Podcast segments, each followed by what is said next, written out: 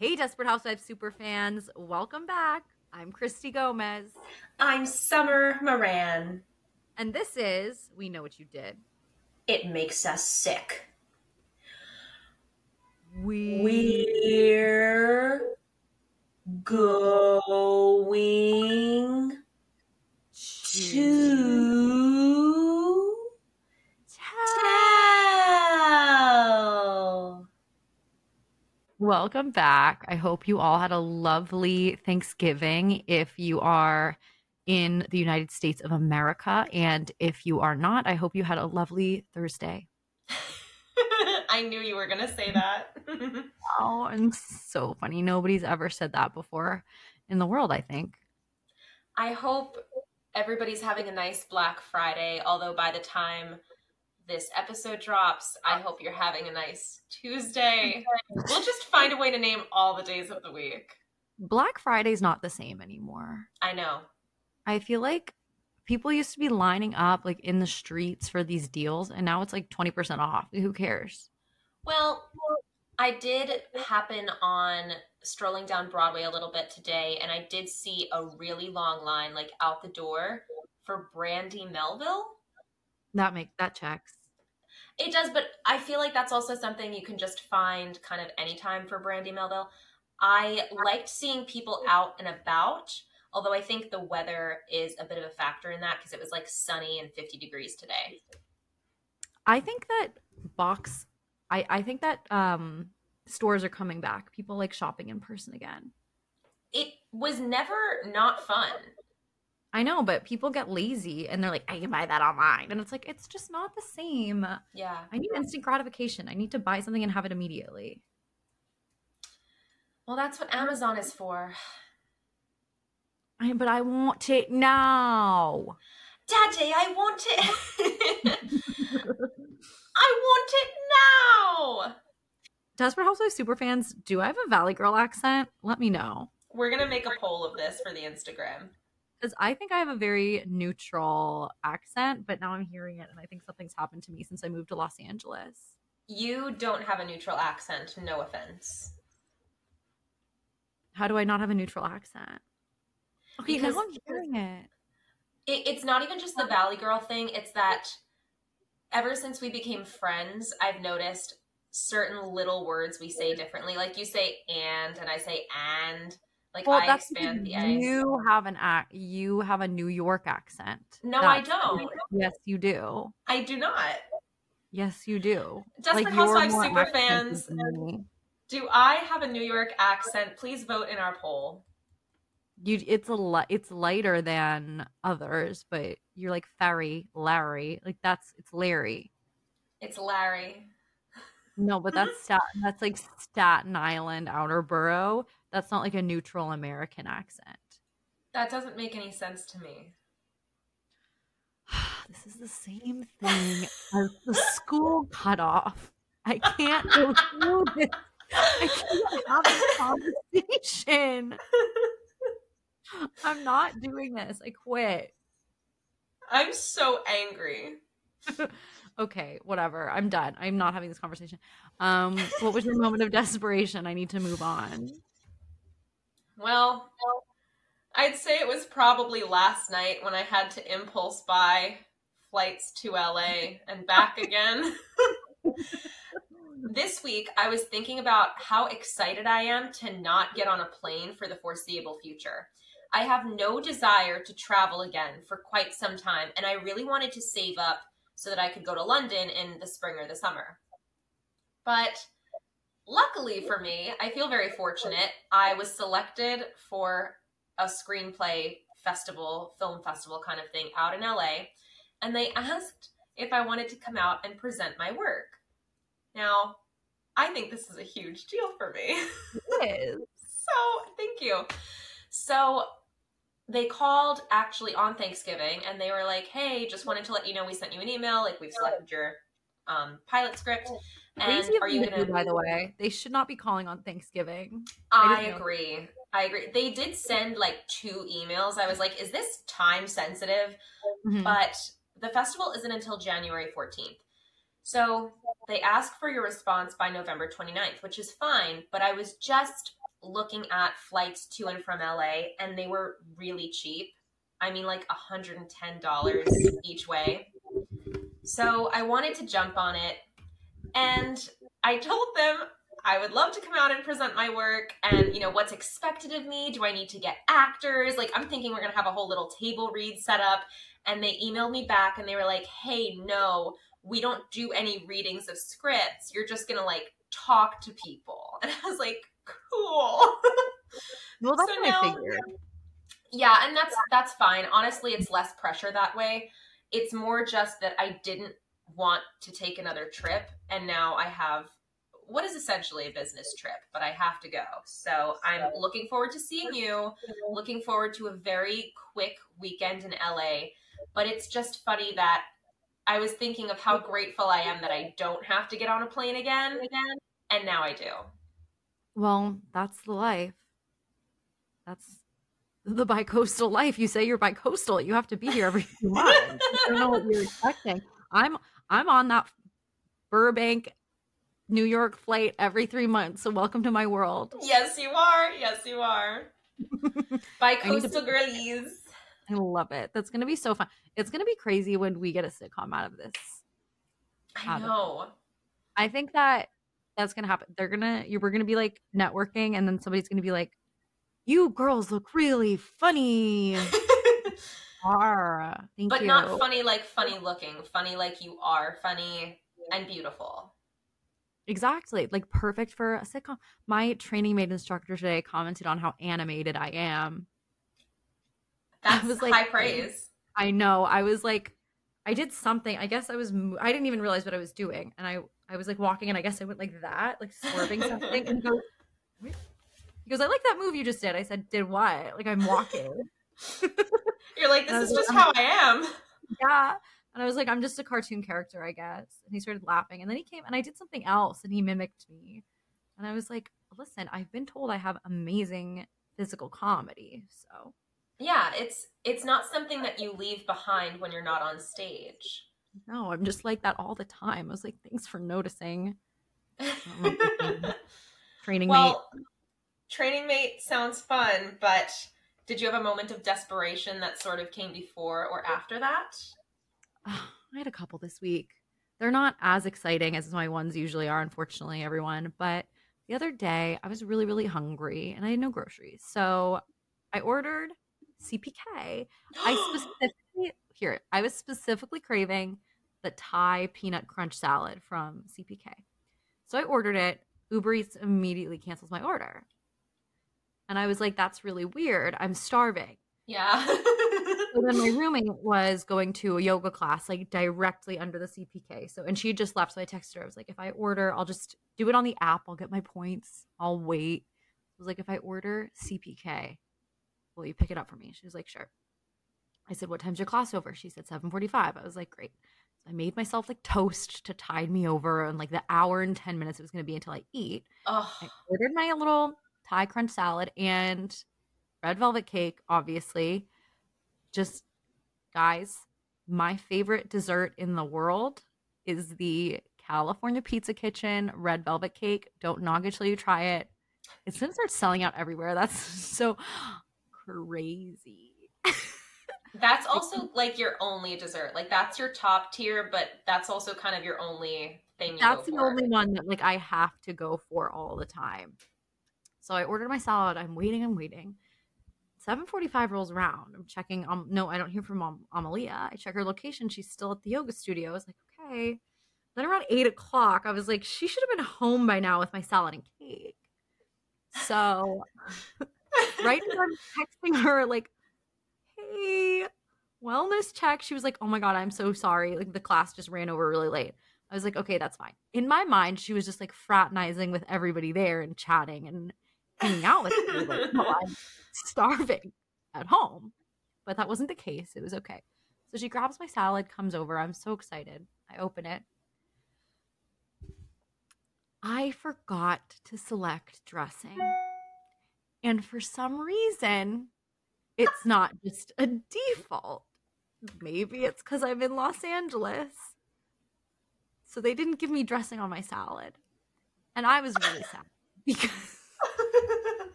because the best part of the salad is the dressing. That's why you eat it. Oh no. So I was like, okay. And I went into my fridge and I concocted something and it wasn't good. It was fine. I ate it. But I was like, this isn't what I wanted. But then I supplemented by eating the entire cake. And usually I eat that over a week. And I was like, well, this salad was probably 10 calories. So what do I have to lose? I mean this in the nicest way, but that has got to be the definition of a first world problem. It, it is. All of our moments of desperation are. Are you kidding me? You're over here like, I don't want to get on a plane to Los Angeles to prevent, present my script in Beverly Hills, but oh, I have to. well, don't come for me when I'm talking about my starvation. I don't want to get on a plane. My script was selected, bro. Was so mad. I have to go to it and meet all these producers. This sucks. I have to go on a business trip. I'm in LA for 48 hours. I can't believe it. LA for 48 hours is crazy. I've done it. I know. Now I want CPK specifically, and I can't have is- Go to New Jersey. Oh, right. I always forget. Yeah, it's not just in California, it's nationwide. That's why I'm saying, okay, everybody, if you want to know what my CPK order is, usually it is okay. As a kid, there was there was one around the corner for me, sadly closed, but I would always order the kids grilled, no, not a grilled cheese, the kids cheese pizza and a red velvet cake. Now I do like the four cheese and tomato pizza with a red velvet cake, but the red velvet cake is very, very important. It's the most consistent part of the order. It is. Like sometimes I'll switch around the pizza. Sometimes I'll just get a plain cheese. Sometimes I want the Thai crunch salad. Yeah. But most of the time it's four cheese, tomato, red velvet cake. So good. The best. It's so good. I actually was going to text you after I booked my flight and ask if there was a way that we could get to CPK one of those days. But I don't know. I'm not. I'm flying in at like nine o'clock at night, so I know my options will be limited. We can try. I really want to go to Ho- the Hoboken restaurant. Yes, yes, we have to because it's right by the venue. It's right by the venue. I want to see I want to see what it's about. Okay, yeah, I'm down. So anybody, if you live in Hoboken, um, your cuisine is out here in Los Angeles. I can't wait to see. Maybe maybe there will be a pork roll. I won't eat that, but Maybe it'll be there.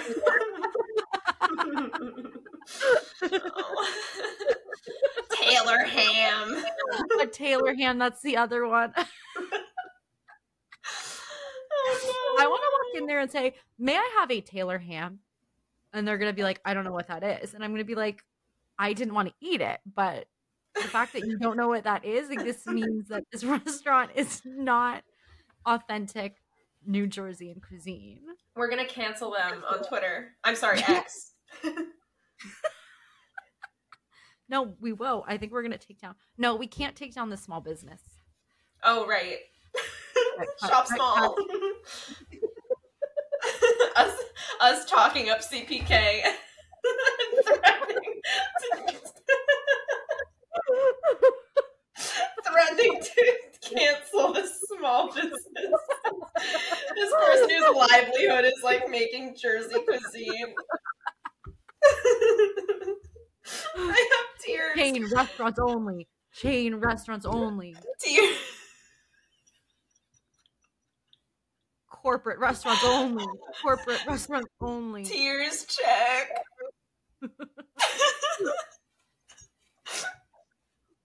Okay, that should work. Also, Christy, I think as soon as we have a chance, like we should just on our phones record the we're going to tell so that we can have it to always put in there so it sounds like cleaner. Because there have been so many episodes where it just sounds really bad. I think that was mainly because I was using my computer mic and the Wi-Fi was bad. Oh, But now that's not the issue. Okay. Well, let me know what it sounds like when you're editing this one. Okay. Okay, so this episode was called Children Will Listen. I understood the reference. So did I. I, I put it in here, and I also wrote. Listen.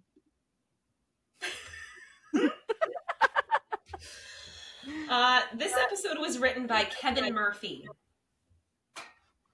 I took note. Hey, Kevin. Hey, Kevin. So we start off with a Gabby monologue. We see she's front and center this episode. Thank God. Can I put one thing in here? Yeah. The recap reminded us about the wooden chest mystery, Oh, which Oh, I think we really needed because it feels like there's been this big block of time since we addressed the wooden chest being recovered. Oh, yeah. We haven't had any Paul or Zach for a while. Like they just kind of didn't talk about the overhead mystery. So it was good that they recapped that because I would have, no, I wouldn't have forgotten now. But I think if I had been watching this week for week for the first time, I would have been Yeah. like, what?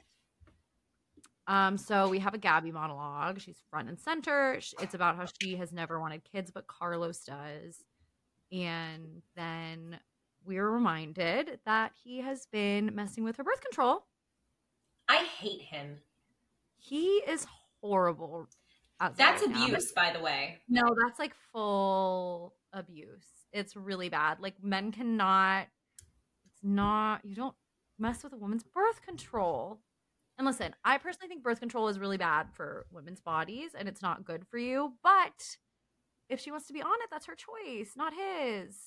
Exactly. And also, Carlos just wants kids because he's not fulfilled by anything. Like, yes, you have had a bajillion dollars in your life, but clearly that's not doing it for you. And bringing another person into the world is not going to do it either because he has no self love. Especially when he's about to go to jail. Also, why isn't he in jail? Because in the last episode, wasn't he like, I'm going to turn myself in in the morning? Yeah, I put this man away for more than eight months. Let him rot. Um, so then we just see like a montage of all the kids on Wisteria Lane, and we see the girl who was blackmailing Gabby for the bike in like episode Yes, three. I saw young Martha I Huber yes, young Martha Huber. I didn't know she came back. Just So- in that brief moment. Yeah, so we know now that Martha saw everything that was going on as a kid after she died. She just watched. She's always been she's always been around. Theory confirmed. Theory fully confirmed. I can't wait for Marc Cherry to confirm this for us too. He's gonna be like, I can't no one's ever noticed that before. you figured it out. Oh, wow. Um, so then the police come to question Paul, and Zach is just looking really weird in the corner, like raking and Yeah, I said He he was me raking creepily. Aw, yeah. yeah, that's a mouth breather for sure. Zach is really on the edge at the moment as he and Paul are talking about it because Zach kind of jumps in to save Paul during the questioning, which, like, for a minute made me go, "What? What's he doing here?" And then it turned out he was saving the situation rather than making it worse. Paul does have an amazing poker face, I said. Yeah, Like he may say too much, but this time he didn't. He was like, he didn't say enough. Like he should have been like, oh, he should have said what Zach said, but Zach really saved it. Like, oh yeah, I remember that. We threw it out. yeah, because Paul, as we know, is the king of saying and doing too much. Mm-hmm. But he was like, oh, I don't know, never seen it before. Um, and the police confirm, which we already did know, but kind of forgot that the box was full of a woman all chopped up. Box full of woman. Icky. And Felicia is watching this entire interaction from her yard. Yeah, and that is when Paul is telling Zach that someone came and tried to take you away, but I never said that it was a, a man. And Zach is like, oh, you didn't? Like, he just assumed it was a guy, so that's why he freaks out when he hears that it's a woman in the chest. And Paul says something very specific that a woman came to steal Zach away from the only family he's ever really known, Yup. which is very important language, which we will see in a few weeks. Good job, Kevin Murphy. Yeah, Kevin. I think Kevin Murphy. I want to look to see what other episodes he's written because the dialogue in this episode actually murdered me. I'm talking to the ghost of Christy right now. What? I'm talking to the ghost of Christy right now. Why? You said this m- language murdered me. Oh. oh wow. It's, it's really funny. Um okay. Um so then Bree wants to send a care package to Andrew, but she's like, I'm not going to Parents' Day. This he sucks, basically. She doesn't say that, but I know she thinks it. I have to be honest. I didn't look up the writer until this scene because I said Rex is being supportive again. Who's the writer? I made note of it when it came up in the opening credits. Oh, okay, okay. to look for it. Yeah, he's being good again. I think at this point it's he's been pretty consistent. Um, I will say I I'm kind of not mad at Rex at all this week. I know, same here. He says like a lot of nice things. Like he's like it's not your fault at all what happened to Andrew. Like it's He's decently likable. very like I'm like, wow. Okay. It's it's almost like he's unrecognizable from the man we knew from the beginning. You know what it is, and I see this happen a lot when a character, and we know again, spoiler, spoiler, whatever. He's he's gonna die very soon, and this is a. I don't know if I've said this before, but I feel like this is a very normal trope. It's like it, when it's a mm-hmm. character that has been built to hate, and when they're kind of a, about to kill them off, they do so many things to make you really like them. Interesting. Okay. I've noticed it a lot in I think the first time I noticed it was in Lost. There was a character that was really, really annoying, and then she had one episode where you really fell for her and then they killed her off. Interesting. I- okay, because we're Yeah. gonna do Lost on the Patreon, right? God, I don't, that's that stresses me out. I do want to rewatch that show though. I know. I want to watch it for the. I watched one episode. You've never watched it? No, You have it's so good. I know. I was- know. Watch it again, but the whole thing happens on like a Sydney to LA flight. So I wanted to wait until after Oh. I came from Australia safely to watch it again. yeah. Um, because I thought about it in the middle of the ocean. I was like,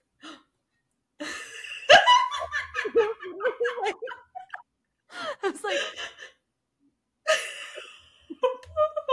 the whole thing was Christy's dream. wait, what if I get lost? I'm scared. Okay. Um yeah. So then we get to Lynette and she's calling babysitter Christy. Oh, I thought it was Chrissy. No, it was definitely Christy. And I was like, oh my God. And she's like, Christy, you can go to the mall any day. and then she's like, a hundred dollars. A hundred dollars for all of those kids is very fair, Lynette. hmm I used to make a lot more money babysitting. I would make over a hundred dollars every time I, I babysat. So I don't know what her issue is, but I was team Christy. Of course. I mean, first of all, you kind of have to be for your namesake. Yeah, But I was really Lynette was being unreasonable.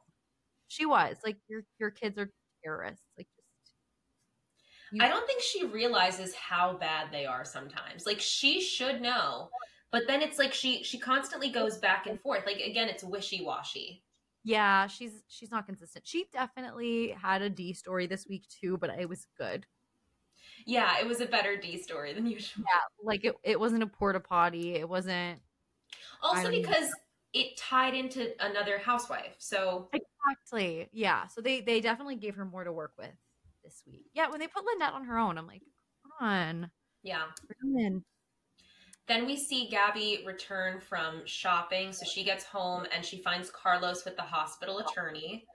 And Carlos is like, I was never told about that that negligency check. And so we see that he's already like annoyed, but he's holding it in while the attorney's there. As soon as the hospital attorney leaves, Carlos becomes scary. I said Carlos yelling the second the lawyer left is very Latin. Ah, okay. Like he steps like I was just watching it like okay. Like the the second and I think that was on purpose too because you see a shot of like the lawyer's foot like leaving and the second they close the door and he's like, "Gabby, I didn't know anything about this." Yeah, yeah. Yeah, that's about right. Um and he's like, "Why didn't you tell me?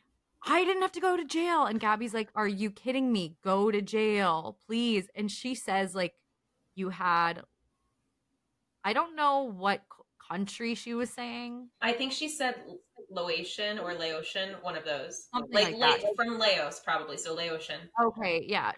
See, she said you had Laotian convict sewing casual wear for two cents an hour. and it's just so funny how every episode she just humbles Carlos to be like, no, you are guilty. As she should. She go to jail. she said, "Don't you think you deserve a time out?"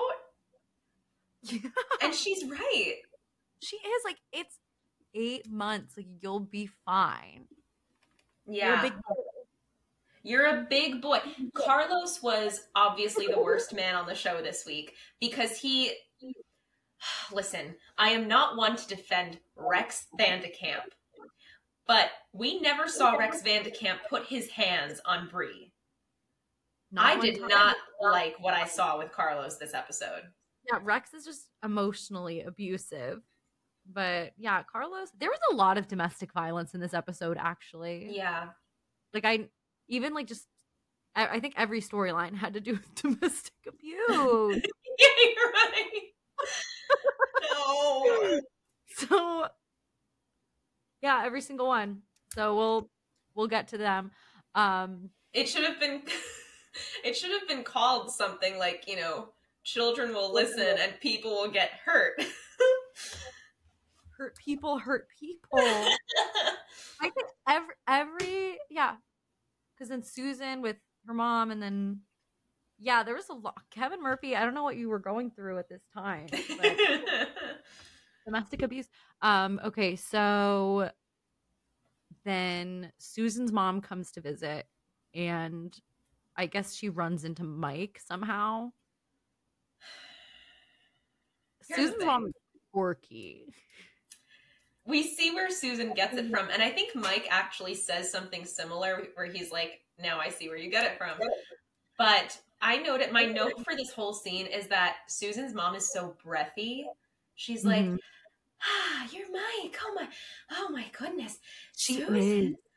Like, girl, do you need some oxygen?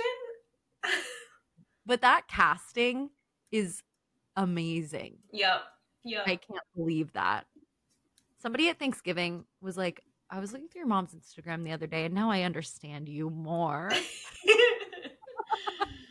yeah. so, Susan, we learn, is a product of a teen mom and a Marine. She goes, it was, I had her when I was an itty bitty little teenager. That was the first time I got drunk. Which, like, you know, talk about TMI to somebody you have just met. Also, somebody you think that your daughter is with. Yeah. Like, where are her social graces? Bree is outside getting the mail, and Lynette runs across the street with all her kids. And the way she goes, Lynette goes, Hi!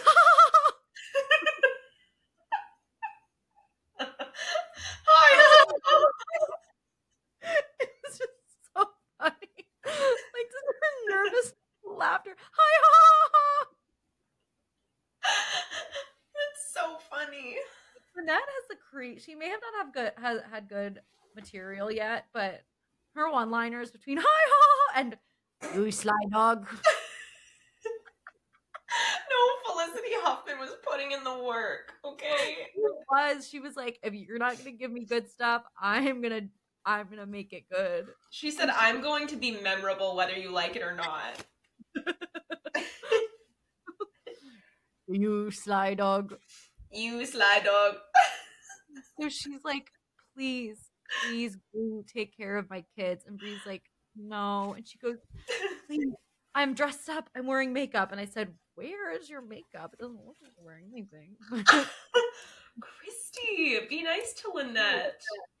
I love Lynette, but I'm like, you're not wearing. She what? A little mascara. I, all I'm wearing right now is a mascara. Imagine if I was like, oh, just just put on a face for this. Lynette's like, I got that full beat. yeah, Bree relents even though it's the last thing she wants to do. Where was And- Danielle? Um,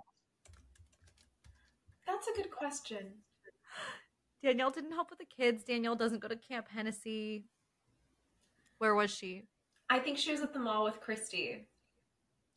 I bet they're friends. That makes sense. and she spent the entire day there. right because we've established that Danielle loves them all. Danielle loves three things the mall, brushing her hair, and that's it. Pink. she does. She does love We learned that Wait a minute. Danielle? Am I Danielle? You, you give Danielle sometimes. I know.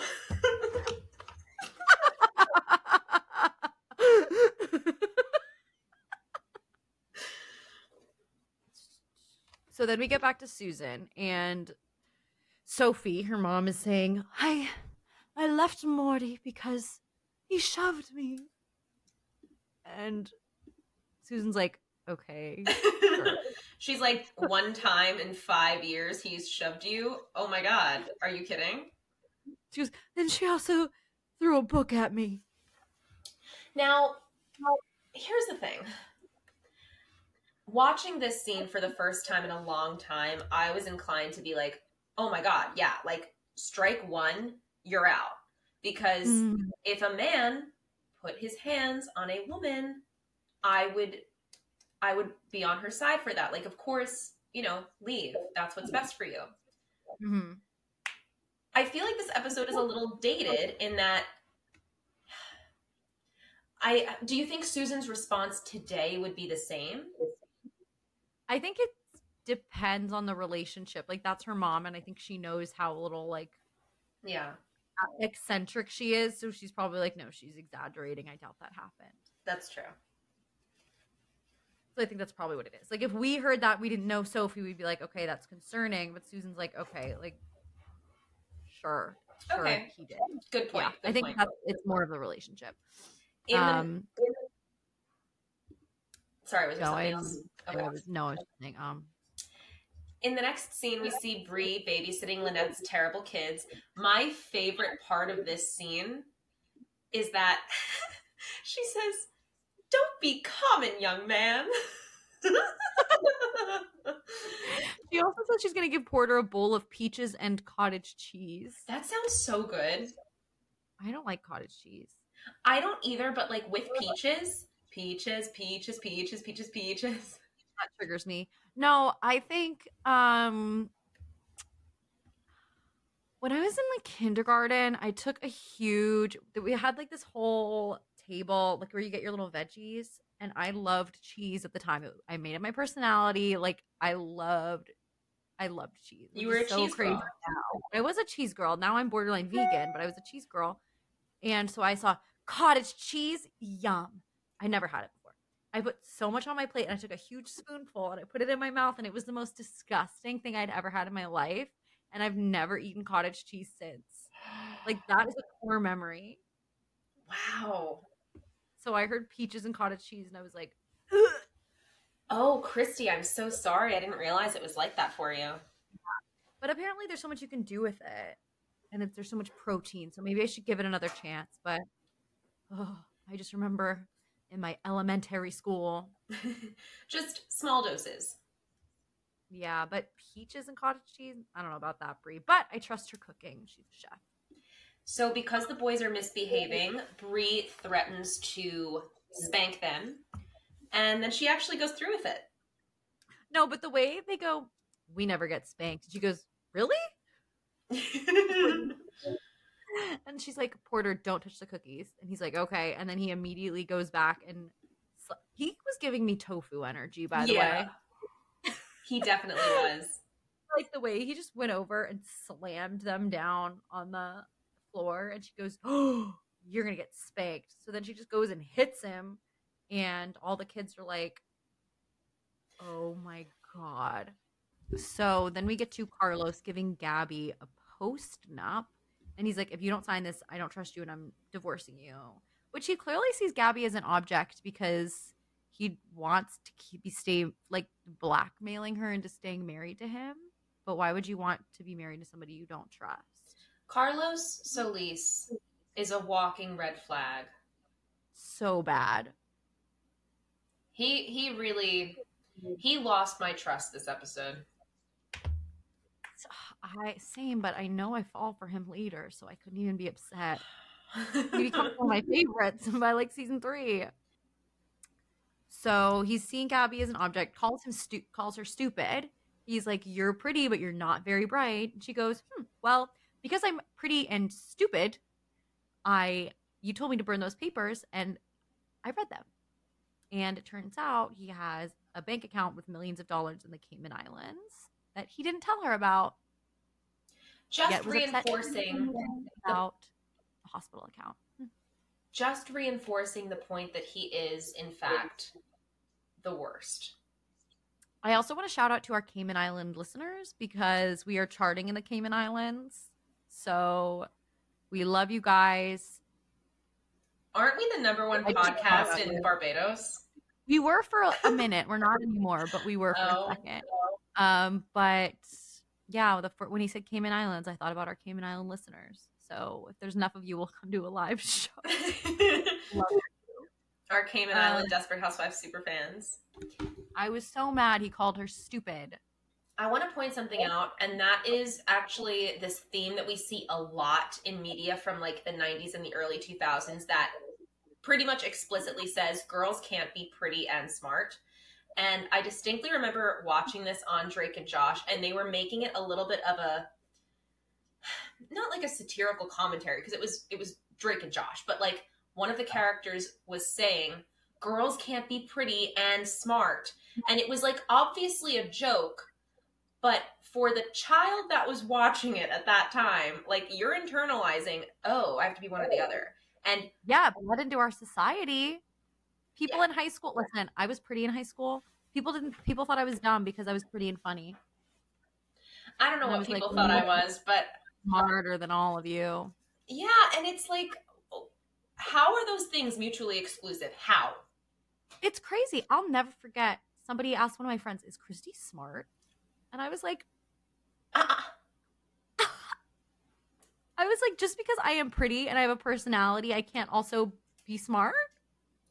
It's wild. Crazy. It's I- wild. That's why I'm so excited for my high school reunion. I have no shame. I'm doing better than all of you people. what is working in the entertainment industry if not to go to your high school reunion and be like, yeah, I hang out with the Vanderpump people all the time? Do I? By June, of course. That's what we live for. it's But what anyway. I live for. What I live for. But yeah, I don't. I have enemies, I guess. So then we get to the poker game. and they're chatting and Susan's mom is at the poker game. And Bree was saying that Porter had a little bit less fun than his brothers while being babysat by Bree. And Lynette keeps interrupting and she's like, What are you talking about? What what are you talking about? And Bree is like, Oh well I had to spank him. And she like tosses it off super casually. Like this is not a big deal to her. And to Lynette, it is the end of the world. And then she goes, I'm not going to take parenting advice for you from you. Where's Andrew again? Hmm, at a delinquent school. She was wrong for that. Oof. Yeah, like that's that was not nice. Literally not even Bree's fault. She's a perfect mother. It was so uncalled for. And Susan and her mom, mostly Susan's mom, are just trying to change the subject. And they're like, we're going to the spa tomorrow. So awkward. She's treating me to the spa. Lynette and Tom are talking about Bree. And Tom, again, Tom was written very well in this episode too. I think they started writing him more adult. yeah. And he was like, honestly, like, she shouldn't have done that, but these kids are a lot older now. They know our empty threats. Like, something had to be done. And Lynette's like, I would never hit my kids. My mother beat the crap out of me and my sister. More domestic abuse. Does Lynette think that she didn't turn out well? Is my question because obviously she's like, I, I'm never going to do that to my kids, but to what end is she talking about? Just because it was traumatizing for her? Like, I kind of want to know more about where that came from. Are you spank positive? You're like, Lynette, did you turn out bad if your mom beat you? okay, for the record, I am not spank positive.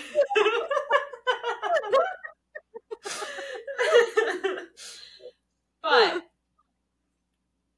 with a family like the Scavos, I think we need to look at the big picture here. I think maybe lock them in a like put them in solitary confinement. Yes. Yes. Like, Like not with each other. Lock them in a yeah, like lock Porter away in the bathroom or something for like an hour. Yeah. Yeah, my mom tried to do that to me, but she locked me in a bathroom with a window. So I crawled out the window and knocked on the door. Are you serious? Yeah, Wait. never did it again. What did you do that earned you the locked bathroom? I don't remember. I was just a brat. Yeah. I get so mad when people attack. Like, first of all, don't attack a nine-year-old.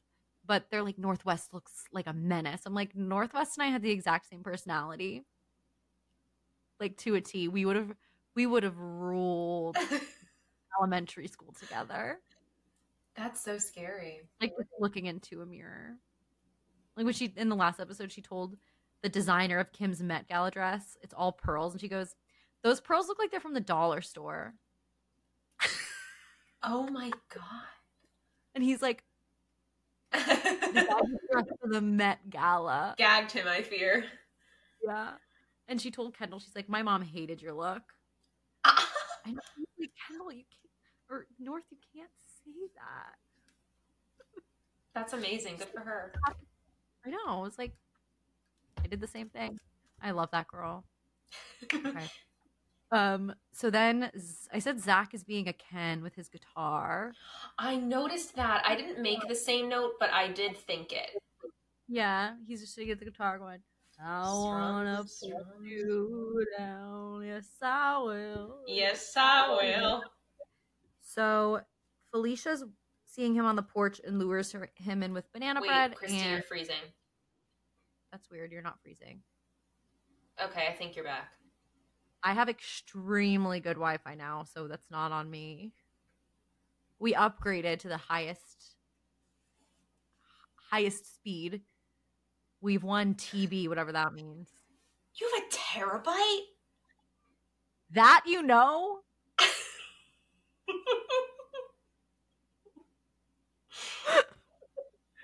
you don't need a terabyte. I'm telling you right now.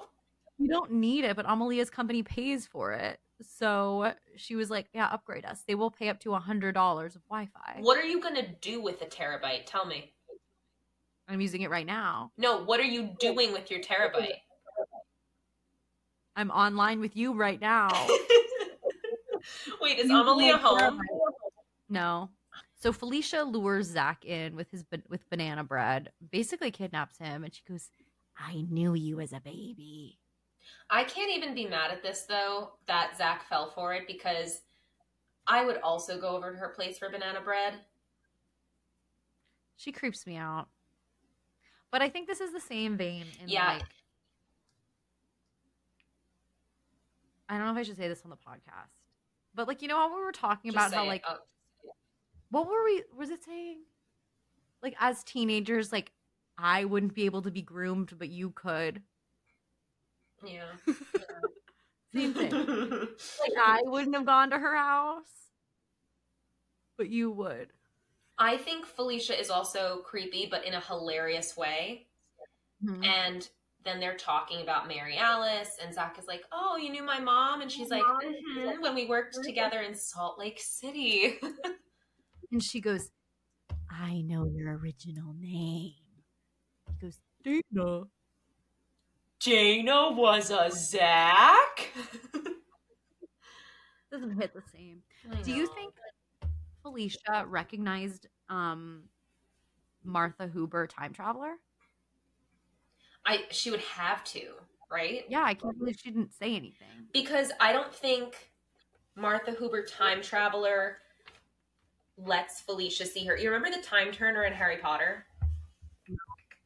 Okay, well, in Harry Potter, there is the time turner, and when they use it, they go back in time, but both versions of themselves exist. So Hermione like throws a rock at her own head and she turns around. But the problem is if you let that version of you from the past see the version of you that traveled to the past, things can get really bad. So I think it's like that where Martha Huber knows that she cannot be caught by Felicia or things will ruin the timeline. Yeah, that's a big time travel trope. It's the same in Back to the Future too. Oh, okay. Didn't know that. So, have you never seen Back to the Future? No. One. What? You know that I've only seen Harry Potter. Are you kidding me? Back to the Future is a perfect film. Okay, cool. Why don't you watch it? I am trying so hard to watch any other movie. I don't think you understand. Yes, I do. I watched Friends in 2021. You have to watch Back to the Future. So, in this next scene, we finally get to see Susan and her mom at the spa. This felt a lot to me like you and your mom.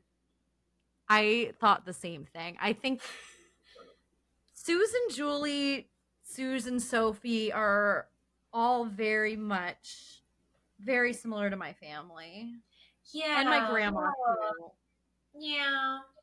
Yeah. Um, so while Susan and Sophie are discussing the Morty situation, Susan kind of says something a little out of pocket. She's like, Well, what are your options if not Morty? Which is just like, way to knock this woman down.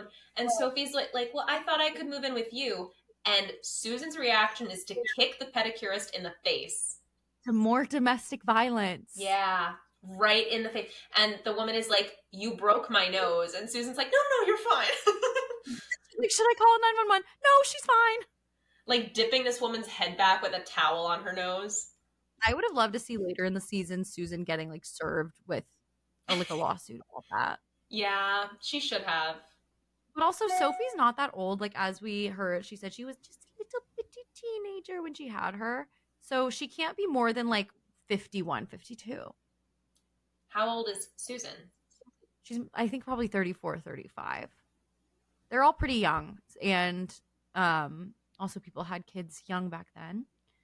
So maybe 38 max. So she can't be more than like 55, 56. Yeah.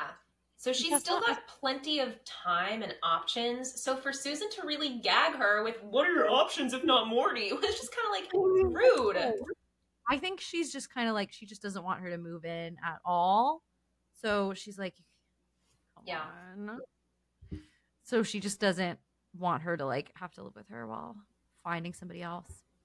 Then Gabby runs into John Rowland and they just kind of look at each other and then Gabby look goes the other way. I get it. Yeah, I get it too. But he looks at her like like what do you why are you making that gesture? Yeah, he's a little expectant. He's kind of like, "What's in it for me?" That's what it sounded like when he had just looked at her. Yeah. He didn't Hmm. have to say anything. That was just the, the essence. that was the essence of, of him. Um, then Bree is struggling to find an outfit to go to Camp Hennessy and wants to wear Andrew's favorite color. I said I think it's rainbow. Honestly, she settles on green because she's like, who doesn't like green? But Bree, I mean, were you gonna go with emerald green, forest green, sage green? These are all very different. Lime green is nobody's favorite. We saw her outfit. Yeah, but she says she's gonna go with green, and it's like let let's be a little wise about this because there is such a range of shades when it comes to green. I think you Oh, could have like gone with green? yeah, like she could have gone with blue and been totally safe. I just like how she's like, Danielle's favorite color's pink, your favorite color's blue. It's like the two gender normative. Pink and blue, the two genders. yeah, Danielle loves pink, but guess who also loves pink? We do. Yeah. So, what do you guys think about that?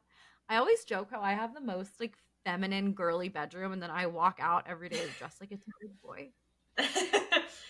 or just like an alphabet outfit. So, after Bree picks out a green outfit, Gabby is sitting with her feet up, and this is a big foot shot. I know I hated it. I hated it. Like her foot was just like in view, and I was like, "Does the cinematographer have like a foot fetish for Eva Longoria?" Maybe Dan Schneider was the script Director. supervisor.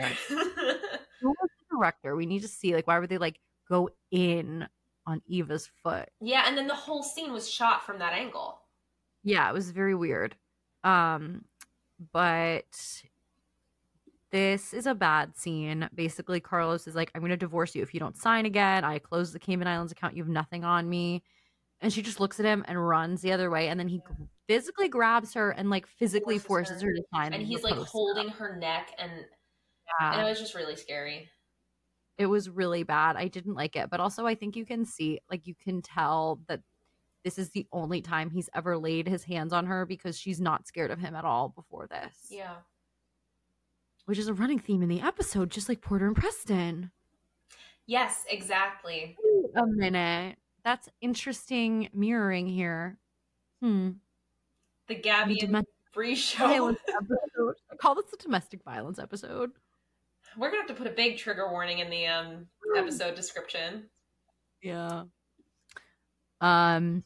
So Yeah. So it's bad. It's a bad, bad scene. I don't like it. it left such a bad taste in my mouth and i felt like i was actually uncomfortable sitting there watching it which is like you know most likely what they sought out to do but Right.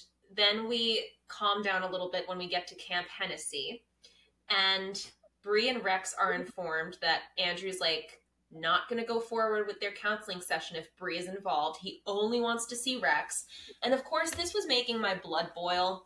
But then Rex started defending Bree again, and I wrote, This man is taking accountability? He goes, "We drove 200 miles. If Bree doesn't go in, we're going home. You don't treat Bree that way." I was like, "This is a whole new Rex." I I think that these pills that are new slowly killing him, like you said, they're like antipsychotics. George did this. Yeah, he's he put he went and he gave him something that would slowly physically kill him, but would make him treat his wife well. This is as much a wicked podcast as it is Desperate Housewives. If they beat him, let him feel no pain. if his bones never, why did I do that? if his bones never break. In this scene, if you just look in like the back, there's like teens running around with these huge backpacks. Like the entire production of the scene is actually so funny if you're really paying attention. Like in the back, you just see like these kids running around, and some of them have like these huge camping backpacks on. I didn't notice that. I was too busy staring at that. No, it's so funny. Like there's just so much movement going around them, and it's just it's very funny. I'll Um, have to take another look. yeah. So then I said the three P's were back at Lynette's house are laughing over a toothbrush in the toilet. They're so immature. And I know I'm saying that about a bunch of seven year olds.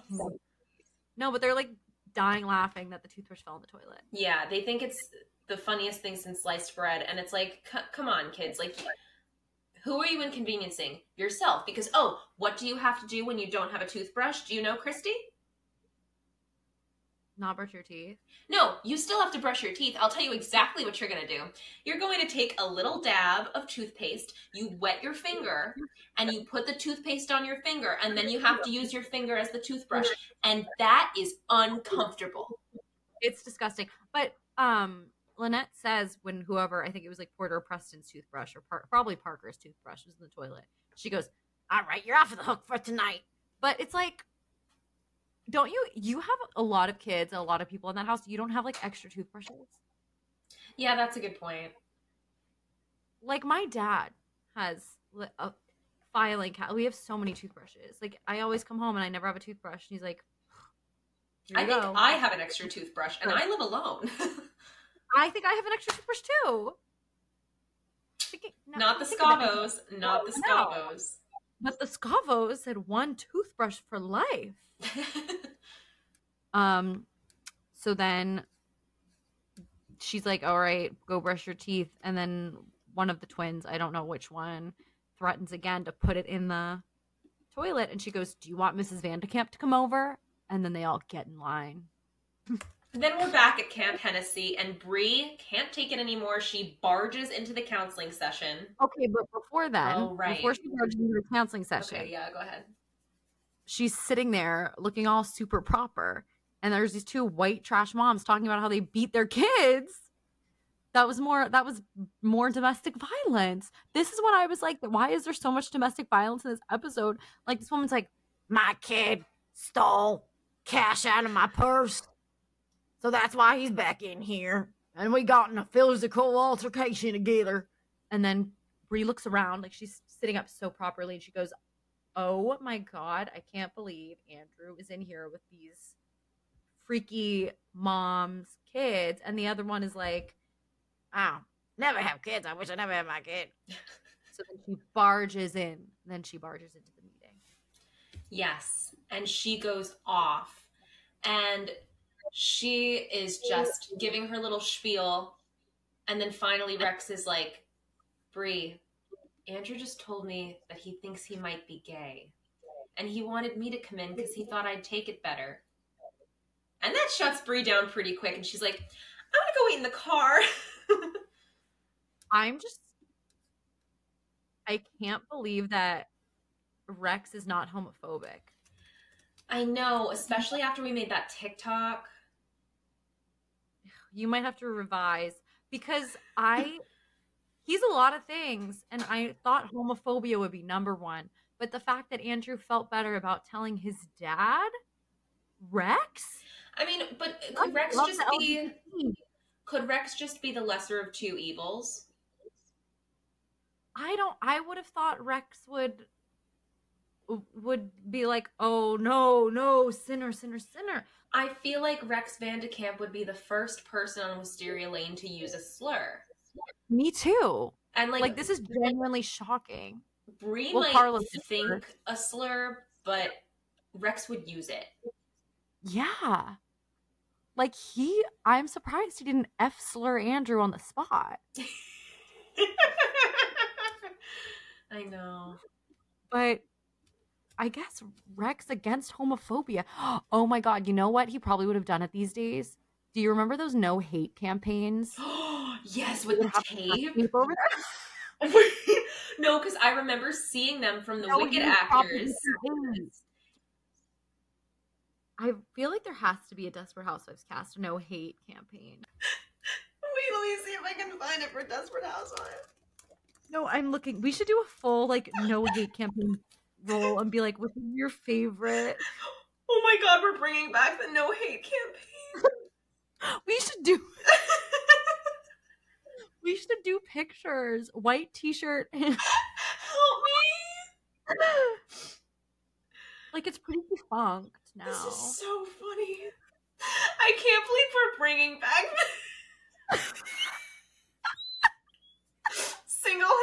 bringing back the no hate campaign. Why? Why did they do this? anyway. anyway, as we were saying, um Rex Van de Kamp is afloat in the Pride Parade. Rex Van de Kamp founded the no hate campaign. Rex Van de Kamp went home and he founded Fairview Pride. yeah. I can't believe Rex Van de Kamp is a gay icon. I can. Wow. What development he got. He said he draws the line at homophobia. he can excuse a lot of other things. Yeah. In the next scene, we see Gabby going to John in his stinky little apartment. She's like, Is your roommate here? And she starts making out with him. And Where is Justin, first of all? that's a great Where do we question. think he is? His boyfriend's in, in kid jail. Wait, what? Oh, what? Yeah, Andrew. Andrew and Justin. Right. Yeah. Well, we know where he's not. Yeah. he's at a third place because he's not with Andrew. He's not at home. He's got to be at a third place. I said he's at church. Oh, that's he's trying ironic. to Yeah, because he's like, oh my god, my gay lover has been sent away, and he's like trying to pray, pray, pray the gay away. oh, you know, it works every time.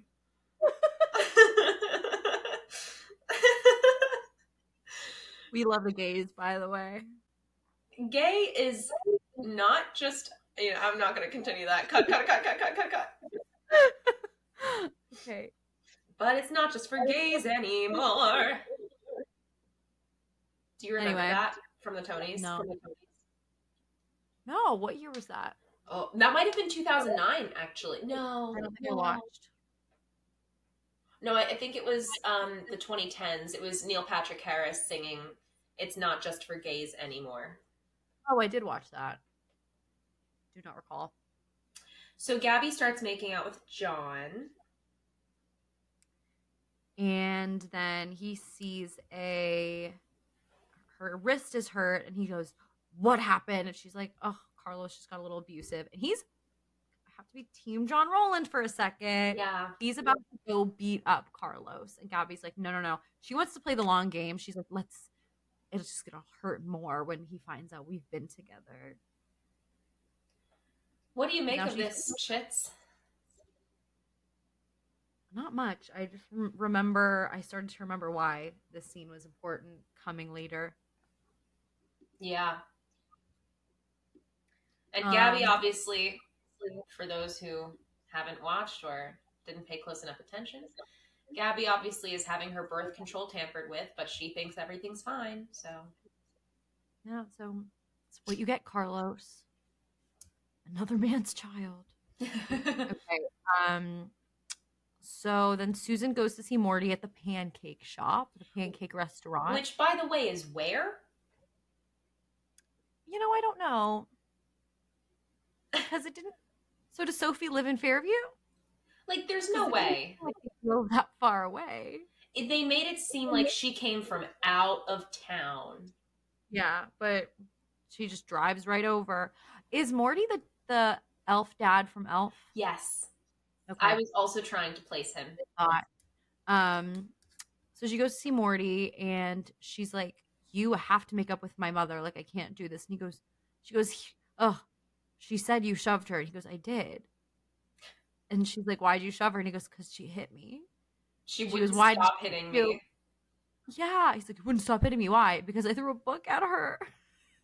He was almost paperback. yeah, that makes it better. yeah she's like no go talk to go talk to her. So he's like okay. and the way in the back you see sophie like pacing around the car. Like she's just like uh, like a sim just walking in circles around the car.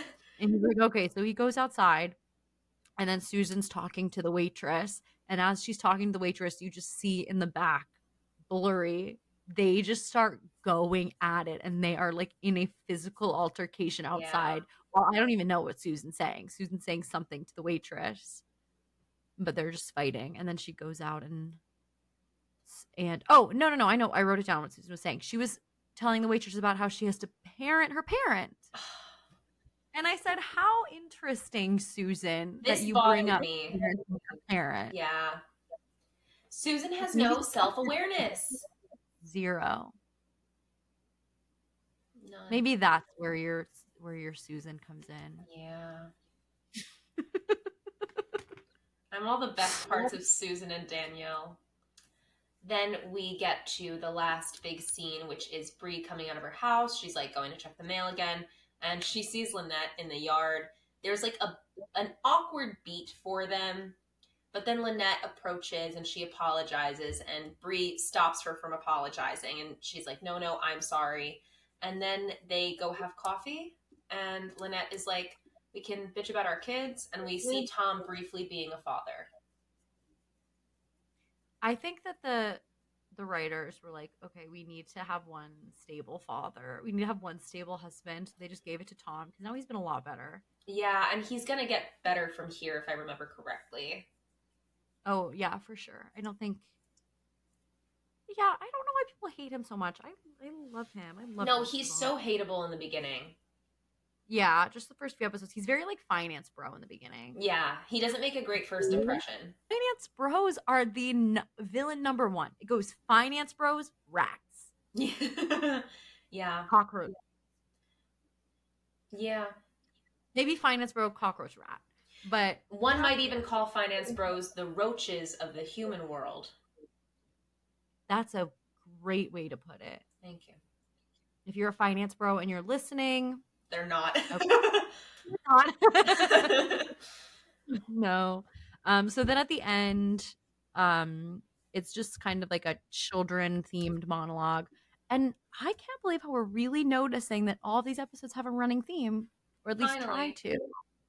And this one was very, I think every storyline had to do with kids. it did, but I will say Or- I was bored again. Really, I really liked this episode. It wasn't holding my attention. Like some of my notes were a little bit more Yeah. sparse because I just I I wasn't engaged. Interesting. I really I really liked it. I thought mm-hmm. everybody had a good storyline. Even the the D story I thought was very interesting. I really liked it. And I like how everything weaved together. Everybody had to deal with children and domestic abuse. It really ran through every storyline. Yeah. Invisible string. Yeah, I, I will say like there is something to be said for the consistency of that. Like we saw Yeah. with Guilty and then whatever the last one was that we said did this well. Um, but I do like seeing all of the storylines have the same theme but in a different Mhm. light. Okay, everybody. Thank you for tuning in. Again, follow us on TikTok, Instagram. We are going to tell. Patreon coming soon. Mer- We're full of empty promises. Um, but it will be up. like when that it will be up. We will thank you guys soon with Patreon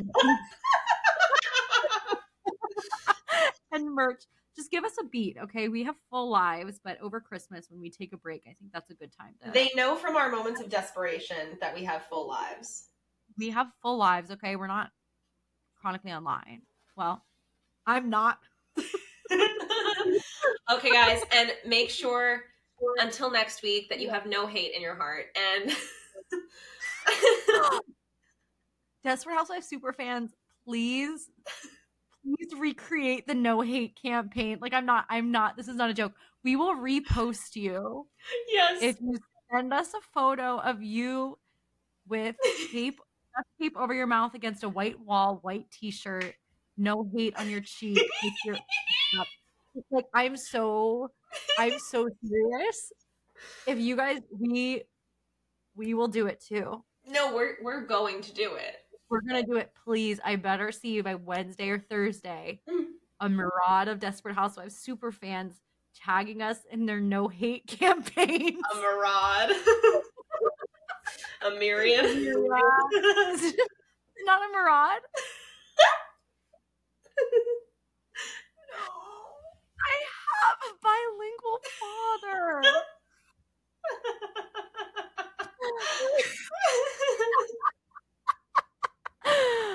I swear it's Murad. I'm looking this up. Okay. Until next time, this has been We Know What You Did. it makes us sick. We're going to tell. No hate.